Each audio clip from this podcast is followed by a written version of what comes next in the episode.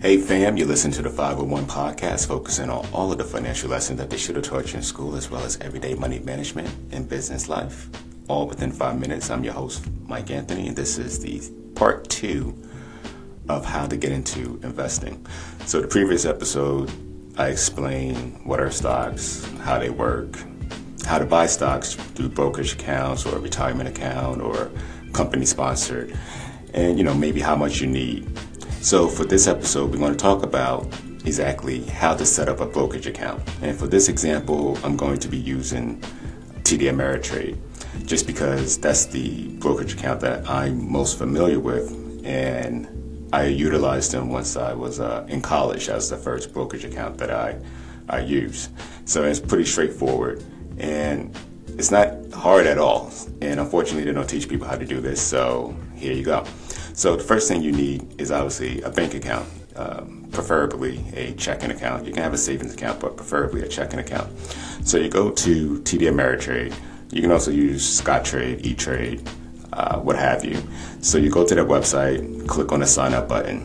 They're going to ask you the basic information name, user ID, address. You need your social security number because this is dealing with financial securities. And then you also need to link it to your bank account. And the easiest way to do this is just to select a ACH type of relationship or electronic relationship.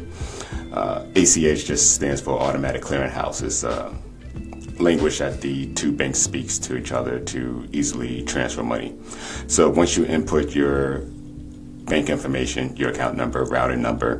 What they would do is just deposit two small amounts into your account just to make sure it's actually your bank account. And that usually takes almost instantly, if not within 24 hours. So once that occurs, then boom, you have a brokerage account. And then you can easily just transfer money from your bank account into your brokerage account. And then you'll use that money to facilitate the buying of your stocks or bonds or other financial instruments. So it's pretty straightforward. It takes, you know, at the very most, maybe 24 hours if you just have to check your bank account to see if any deposits were made from the financial institution. And with a brokerage account, the way that they make money is that they charge you a type of fee every time you buy and sell a security. So it's called a transaction fee.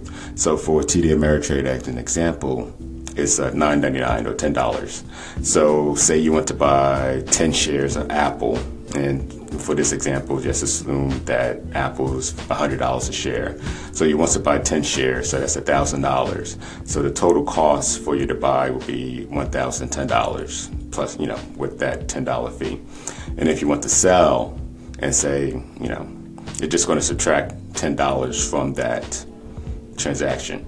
So it's pretty straightforward, really easy.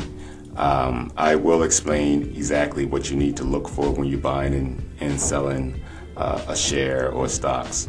Uh, another aspect that people use is uh, Robinhood app, and this provides you with free buying and selling of securities and it's all online. It's pretty much the same setup as I just explained for TD Ameritrade, except that when you're buying and selling stock, they do not charge you a transaction fee.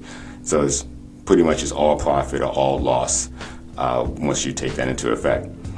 The main difference that people use still utilize, maybe like TD Ameritrade or Scottrade, is that you get a lot of information, a lot of advice on what you should buy, what you should sell. Uh, they have expert opinions on the securities that you look should look for.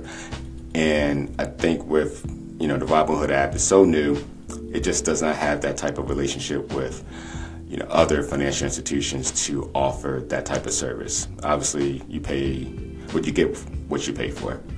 But if you're just starting out with stocks and you're not investing a, huge sums of money, then the Robinhood app is probably the best bet for you. So that's how setting up a brokerage account. Next episode, we're going to discuss how to actually buy securities, and then I'll also discuss the index, which is the stock index that I put together for people and for them to track to make money. So till next time, take care. Peace.